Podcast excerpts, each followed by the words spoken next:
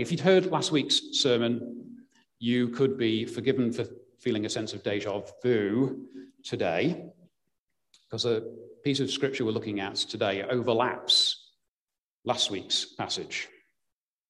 And one of the things I try to do when I preach is to bring something fresh each time. And how can I do that today? I mean, not only is it a familiar passage, but we also looked at some of it last week. So if we ever needed the Holy Spirit to breathe life into the feeble man you see before you, it's now. And we give thanks to God. That's exactly what he does through preaching. It's this inexplicable combination of the tiny efforts of man and the magnificent inspiration of his spirit that leads us to learn more of God through what the Apostle Paul calls the foolishness of preaching.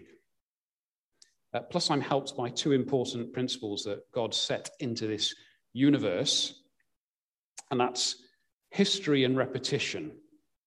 History and repetition. History and repetition. History. No, stop. Stop, Rob. As, as many of you know, I'm a musician, and not a very good one, more uh, a triumph of enthusiasm over talent.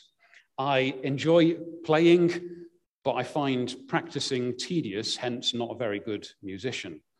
But practice, which is kind of another word for repetition, is vital. When I started learning the drums, I would take a single bar of a drum pattern, that's four beats, one, two, three, four, and play it over and over again to everyone's delight.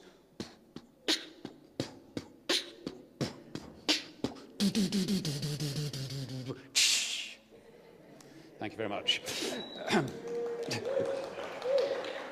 no, no, no.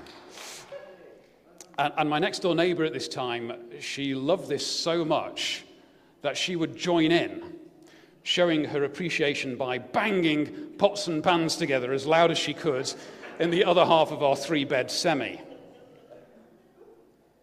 And because of that repetition, I can now play the drums a bit. And each time Sharon and I lead worship here, we spend the week before practicing. And that's not so that we can bring any kind of performance. It's so that we've practiced enough that hopefully we won't cause a distraction by a high level of mistakes and wrong notes. And this practice, this repetition, is how we honor God. And it's how we honor you, our brothers and sisters, who are gracious enough to sing along with our amateur efforts. So that's why repetition is important. But what about history? How is that important? I'm going to read a section of prophecy that I received nearly 35 years ago when I was 13. Quick maths, you can work it out. Uh, my family were at a meeting where a guy who was known as a prophet was speaking, and he would tend to pick out people in the congregation and give them direct words from God, which, like anything said to be a modern day prophecy, we weigh and we watch. And I was standing with my family, and my big sister Helena had her protective arm around me. And here's a section of the prophecy The Lord has put his music on the inside of the heart of this young man and this young woman, Helena, that's holding him now, too. Somehow or another, her gift is rubbing off on him. It was in him, but it's like it flowed down. A stream of the light and the fire of God has come through her since he has been about seven years of age. This thing has just flowed out of her into him and ignited and brought to life what's happening on the inside of him. That music is very definitely going to be used of God. That's part of my history. And it's true that my sister led the way with music. She learned the recorder first, that most sacred of instruments. And and we, um, we sang together, and music, worship music in particular, became an integral part of our lives. And so, something from my history, something that God set in motion all those years ago, continues to have an impact decades later. And when we look at history, we don't live there. We don't necessarily dwell on our history, but it really helps us to understand later points in the story. And when we repeat these things, it helps us to learn. So we'll start by repeating some of the scripture that we read last week, plus an extra bit 1 Corinthians 11 23 to 32. I'm going to read from the ESV today. I've generally preferred to use the NLT, the New Living Translation, because it's more accessible, easy to understand translation, but there's a bit in the translation in the NLT, and in fact, a few other versions that could be slightly misleading, I think. So the ESV it is. 1 Corinthians 11, 23 to 32. For I received from the Lord what I also delivered to you that the Lord Jesus, on the night when he was betrayed, took bread, and when he had given thanks, he broke it and said, This is my body, which is for you. Do this in remembrance of me. In the same way, also, he took the cup after supper, saying, This cup is the new covenant in my blood. Do this as often as you drink it in remembrance of me. For as often as you eat this bread and drink this cup, you proclaim the Lord's death until he comes. Whoever, therefore, eats the bread or drinks the cup of the Lord in an unworthy manner will be guilty concerning the body and blood of the Lord. Let a person examine himself then, and so eat of the bread and drink of the cup. For anyone who eats and drinks without discerning the body eats and drinks judgment on himself. This is why many of you are weak and ill, and some have died. But if we judged ourselves truly, we would not be judged. But when we are judged by the Lord, we are disciplined so that we may not be condemned along with the world.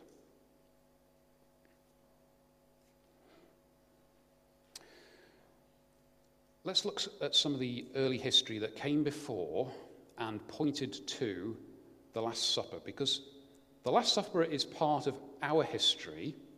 It influences the church today, but it also has its own history. And looking at that history helps us to understand how precious communion remains today.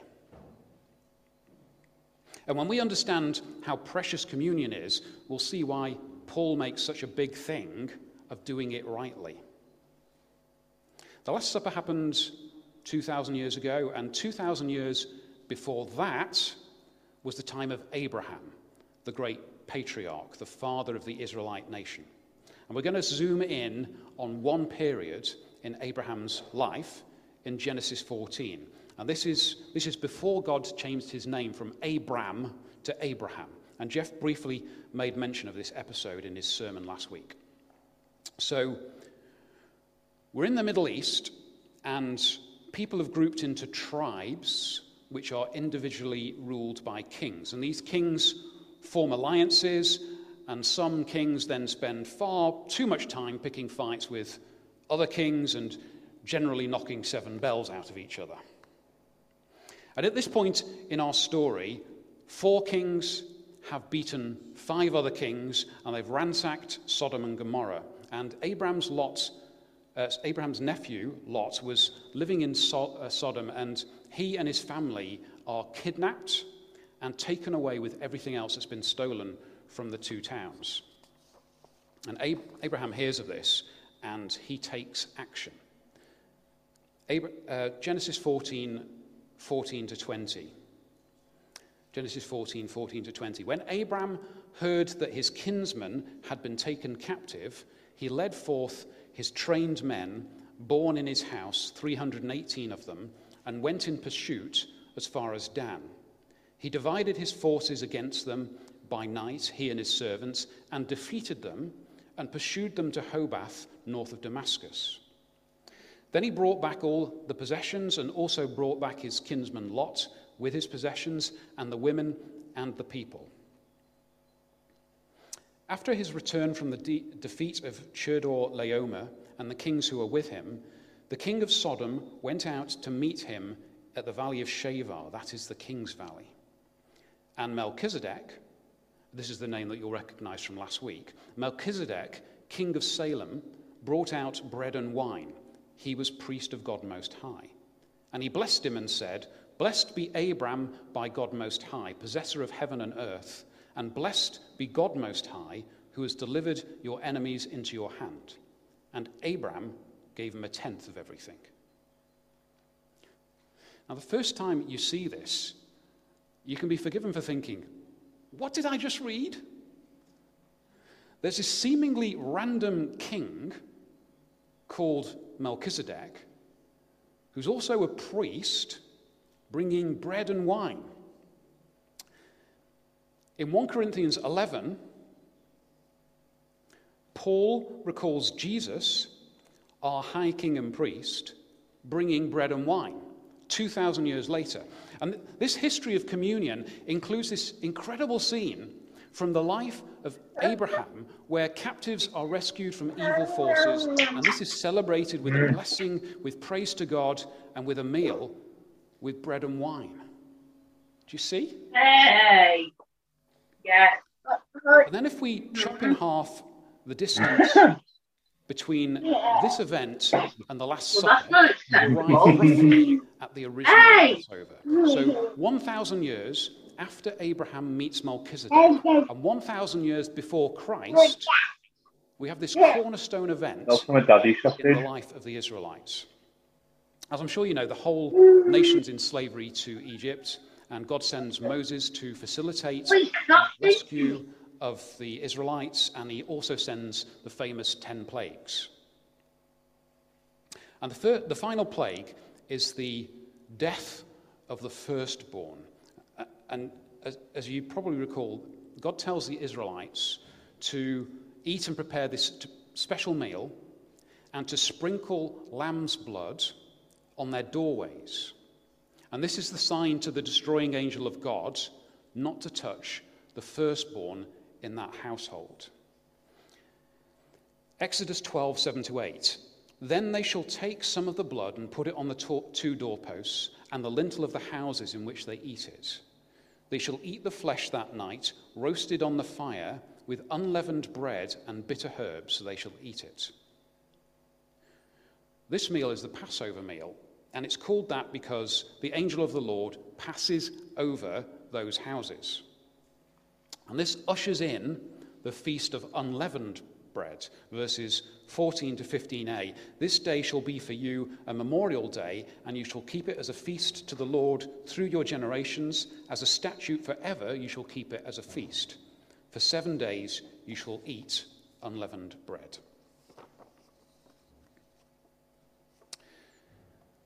The Last Supper was a Passover meal.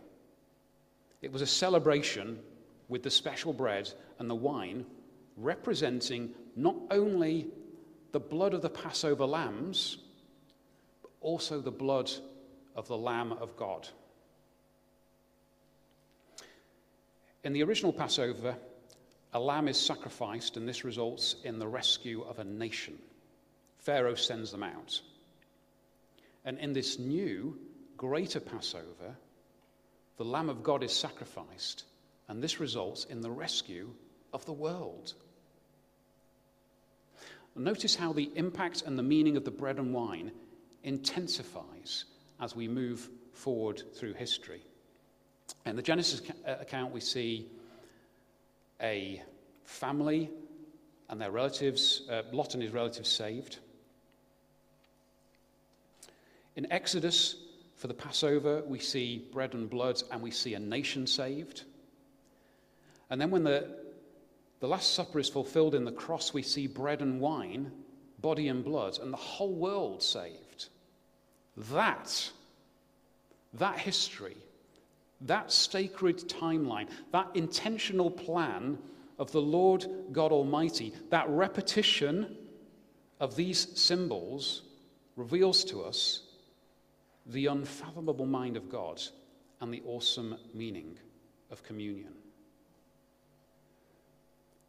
As Jeff made so clear last week, this is no small thing we do. And so back to our main passage, 1 Corinthians 11. This is why Paul says in verse 27 Whoever therefore eats the bread or drinks the cup of the Lord in an unworthy manner will be guilty concerning the body and blood of the Lord. Many of us have heard this before, but we need reminding, and here's why. Familiarity breeds contempt. Have you heard that expression? The more often we experience something, the less we tend to value it. Take mobile phones, for example. These things are far more sophisticated than the technology that sent man to the moon. The first computers were so big they'd fill entire rooms. And these tiny things are more powerful than those room filling Goliaths and cheaper. You could probably run a small country's anti ballistic missile system on this thing that you hold in the palm of your hand. And what do we do with them? We play Candy Crush Saga. we watch funny videos of cats. And we whinge on Twitter about shortages of toilet rolls and oil. These things are amazing. And so, quite understandably, we drop them down the toilet. Familiarity breeds contempt. Whoever eats or drinks in an unworthy manner will be guilty concerning the body and blood of the Lord. Do we, as people who love Jesus, want to be guilty concerning his body and blood? And this pulls us into the section of the passage that's perhaps the hardest to understand. Uh, 1 Corinthians 11 12 to 32. Whoever therefore eats the bread or drinks the cup of the Lord in an unworthy manner, manner will be guilty concerning the body and blood of the Lord. Let a person examine himself then, and so eat of the bread and drink of the cup. For anyone who eats and drinks without discerning the body eats and drinks judgment on himself. This is why many of you are weak and ill, and some have died. But if we judged ourselves truly, we would not be judged. But when we are judged by the Lord, we are disciplined so that we may not be condemned along with the world. We mustn't adopt an unworthy manner. We are to examine ourselves. We should discern the body. We must judge ourselves truly.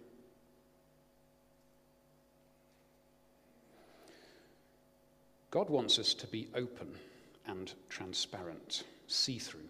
God wants me to be honest and transparent.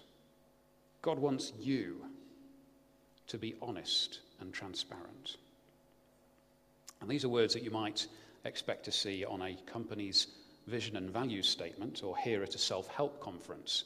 But here now, these words have meaning honesty and transparency.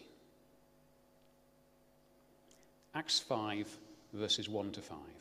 But a man named Ananias, with his wife Sapphira, sold a piece of property. And with his wife's knowledge, he kept back for himself some of the proceeds and brought only a part of it and laid it at the apostles' feet. But Peter said, Ananias, why has Satan filled your heart to lie to the Holy Spirit and to keep back for yourself part of the proceeds of the land? While it remained unsold, did it not remain your own?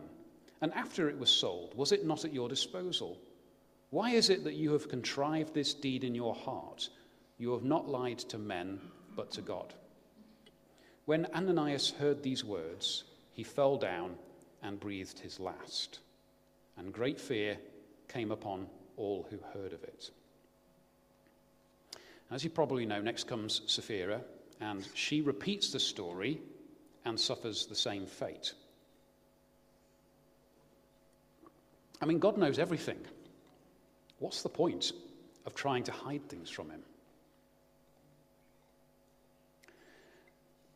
I was lying in bed a couple of weeks ago, trying fruitlessly to go to sleep, when a thought popped into my head.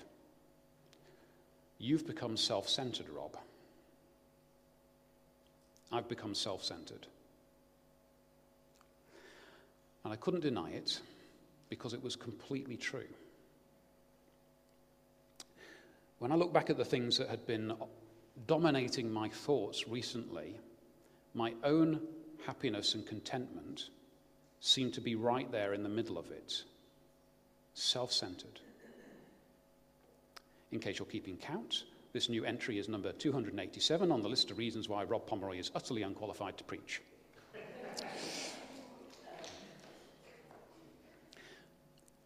I'd only recently said to my wife that I was massively discontent. And there are reasons for this. You know, the, the last 17 years have been particularly hard on us. But I was brought up reading the Bible. I've read it many times. And so immediately I have things in my head like the Apostle Paul in Philippians 4 12 to 13. I know what it is to be in need, and I know what it is to have plenty. I have learned the secret of being content in every situation. Whether well fed or hungry, whether living in plenty or in want, I can do all this through him who gives me strength. Paul knew that in God, it's possible to be content through all life's circumstances. But here I am discontent and trying to figure out ways to make myself happy, to balance the scales, nicer food, better books, fancier gadgets, more time with friends. And none of those things are wrong. In fact, God, as a good father, wants us to have pleasure in life. I'll say that again because some of you look like you don't believe me. God as a good father, the best father, wants us to have pleasure in life. But by looking in any direction but God, I was forgetting the most important focus of my life and had become self centered. The first and most important principle of life, the universe, and everything is God's glory. That's what the universe is here for. That's what nature is here for. That's what you and I are here for to reflect God's glory, to be here for Him and with Him. God is rightly concerned with His own glory. It must be expressed and seen. For human, this would be self centered and foolish. We aren't so glorious. But God is and it's right that he be worshipped in his glory. The Westminster Larger Catechism has as its first question, What is the chief and highest end of man? And the answer, man's chief and highest end is to glorify God and fully to enjoy him forever. If we go to see an amazing work of art in a gallery. I'm pretending to be cultured now. I've never done that. Do we, um, do we praise the brushes the artist used or the artist? We praise the artist. And God has revealed his glory to us, and we praise him for it. And the only way for me to get my life straight is to drag that principle, the principle of seeking God's glory, right back to the top of my list of priorities. To be clear, it's not wrong to be content, happy, to enjoy f- friendships and the pleasant and good things in this life when we can. But, you all know this, I'm sure. Matthew 6 31 to 33, Jesus says, So do not worry, saying, What shall we eat, or what shall we drink, or what shall we wear? For the pagans run after all these things, and your heavenly Father knows that you need them. But seek first his kingdom and his righteousness, and all these things will be given to you as well. God is a good God, a good Father and I had my priorities wrong. Now, I'm not trying to beat myself up in front of you. It's just if I, if I want to show an example of self examination, it's better that I pick on myself. If any of us examine ourselves truly, with honesty and transparency, it's not going to be pretty. But that's what God wants. That's what Jesus asks of us. And when we come to, together to celebrate the holy meal, the act of communion, which remembers the death and sacrifice of Jesus, we examine ourselves.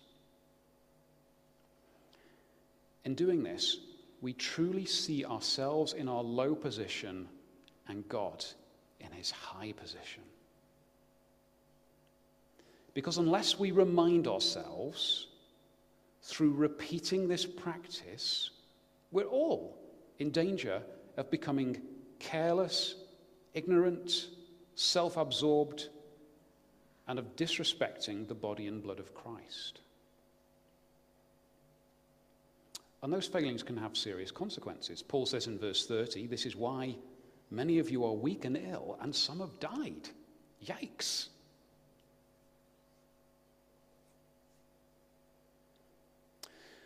But there's good news in this passage. And for me, one of the best pieces of good news is something this passage doesn't say. Verse 28 let a person examine himself. It doesn't say, let a person examine himself and fix all the things that are wrong with him, removing every possible trace of evil and impurity. And it's just as well. Because if that's what we had to do before taking communion, none of us would get as far as even sniffing the bread. We come not pretending we're anything or anyone else. We come as we are, just that. We come in honesty and with transparency. Now, this phrase, discerning the body, in verse 29 is a bit ambiguous. For anyone who eats and drinks without discerning the body eats and drinks judgment on himself. Discerning the body? Whose body? And here we come to the reason why I've used the ESV today rather than other versions. A few versions translate this as discerning the Lord's body, but it looks like the Greek for Lord, Kyrios, doesn't appear in the original. So potentially, you can read it either way. Anyone who eats and drinks without discerning the Lord's body eats and drinks judgment on himself. Or anyone who eats and drinks without discerning his own body, his own sinful flesh, eats and drinks judgment on himself. I don't know which is right. I'm not a Greek scholar. Perhaps the Lord's is strongly impl- implied, or perhaps Paul was being deliberately ambiguous. Whatever the case, because of the verse that comes immediately before about self examination, we aren't taking liberties with the text. If we say that before we take communion, we need to see ourselves truly, warts and all. In fact, we should do both discern the Lord's body and discern our own. See him as he is and us as we are.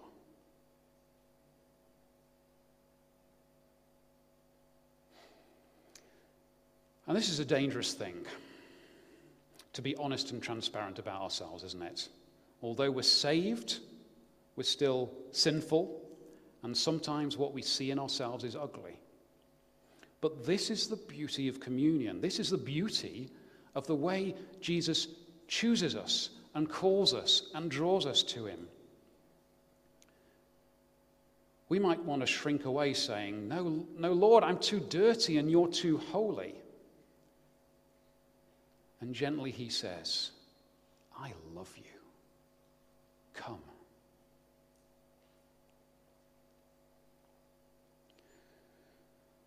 So, to keep this self examination balanced and healthy, let me suggest this approach.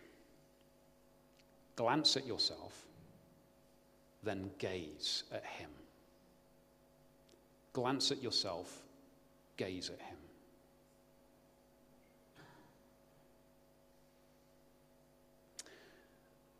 What was the point of this sermon? Have you received something new from the Holy Spirit? I hope so. At the very least, I hope this has reminded us how to prepare ourselves for sharing the Lord's Supper.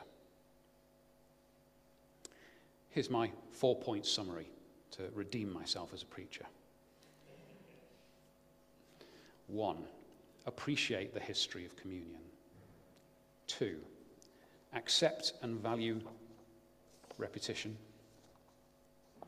Three, be honest and transparent before God. Four, and perhaps most importantly, glance at yourself, gaze at Him.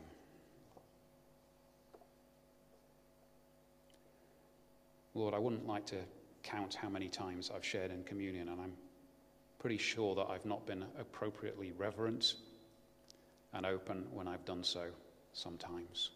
So forgive me for that, Lord. But as we gather together as part of your body, help us to be honest before you, Lord, but also to know that we receive your love exactly as we are. And we praise you, Lord, for what we are about to do. Amen.